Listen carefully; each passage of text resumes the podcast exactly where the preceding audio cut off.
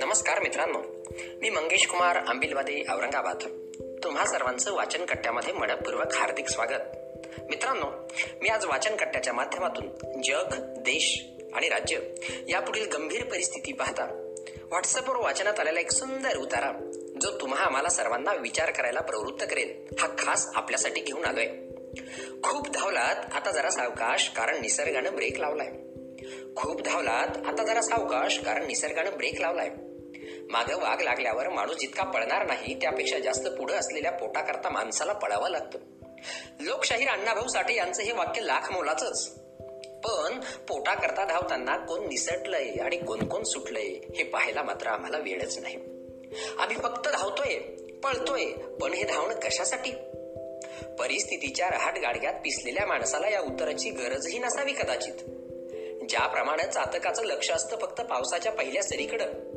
चकोर डोळे लावतो फक्त चंद्रकिरणांकडं. तसं आम्ही फक्त लक्ष लावून असतो आमच्या पोटा पाण्याच्या बाबींकडं. पण चकोराला चंद्राच्या शीतल किरणांचं सौंदर्य कधीच मोहवत नाही. चातकाला पावसाच्या पहिल्या सरीचा अभिषेक कधीच पुलकित करत नाही. किंबहुना त्यांना मतलब असतो तो स्वतःच्या फक्त उदरभरणाचा. पण त्या पोटी ते लाख लाख निसर्ग सौख्याला मुकलेले असतात. आम्ही माणसंही त्याच वळचणीची निघालो. कमावताना आम्ही किती कमावत आहोत याचा साधा विचारही कधी मनाला स्पर्श करत नाही. निसर्गाचे अद्भुत सौंदर्य नजरेआड करून कृत्रिम आनंदाच्या शालीत आम्ही स्वतःला उबदार समजत होतो. पण मनोराज्याच्या उभारलेल्या या बंगल्यांना जमीनदोस्त करण्यास निसर्गास क्षणही पुरेसा ठरतो हे त्यानं नुकतंच दाखवून दिलं. एका क्षणात सारे धर्म जात गरीब श्रीमंत सार मातीमोल करून त्यानं जाणीव करून दिली की तुम्ही फक्त आणि फक्त माणूस आहात. या उपर काहीही नाही. कोरोना नावाच्या स्पीड ब्रेकरनं सर्वांना सावधानतेचा इशारा दिलाय. तो असा सावधान तुम्ही फक्त आणि फक्त माणूस आहात. खर तर हा एक ब्रेक आहे. खूप धावलात. थांबा जरा दहा पंधरा दिवस घरी. काही बिघडत नाही. काय मिळवायचं हे माहीत नाही. पण आम्ही धावतोय शिष्टाचाराच्या बेगडी छत्राकरिता. का धावतोय आपण? काय मिळणार आपल्याला? याचा विचार न करता फक्त पळत सुटलोय. नेमका अशाच वेळी नियतीनं कोरोनाच्या रूपात क्रूर रूप धारण करून बजवायला प्रारंभ केला की आई वडिलांना वेळ द्या. आपल्या मुलांना वेळ द्या. अपतेष्ट नातेवाईकांना वेळ द्या. हीच आपली खरी संपत्ती आहे. निर्जीव संपत्ती कमावण्याच्या नादात आपण आपली सजीव संपत्ती हरवत चाललो आहोत. आपण काय खातोय कसं वागतोय कसं राहतोय?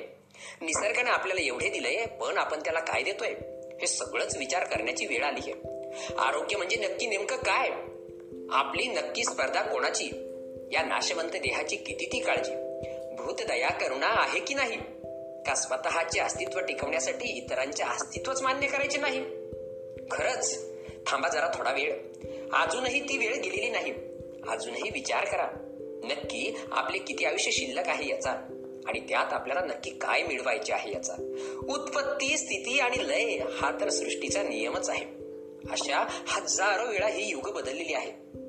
आता तुम्ही झोपेतून उठा आणि जागे व्हा वेळ द्या स्वतःला छंदांना निसर्गाला आरोग्याला नात्यांना समाजाला प्राणी मात्रांना आणि हो कोरोनालाही. तोही बिचारा त्याची वेळ झाली की निघून जाईल.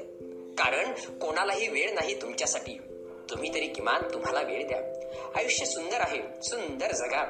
शेवटी व पु काळे यांच्या वाक्याने समारोप करतो. ज्यात जगण्याचं सार आहे. पारिजातकाचं आयुष्य लाभलं तरी हरकत नाही. पारिजातकाचं आयुष्य लाभलं तरी हरकत नाही. उधळण करायची ती फक्त सुगंधाचीच फक्त सुगंधाचीच. धन्यवाद.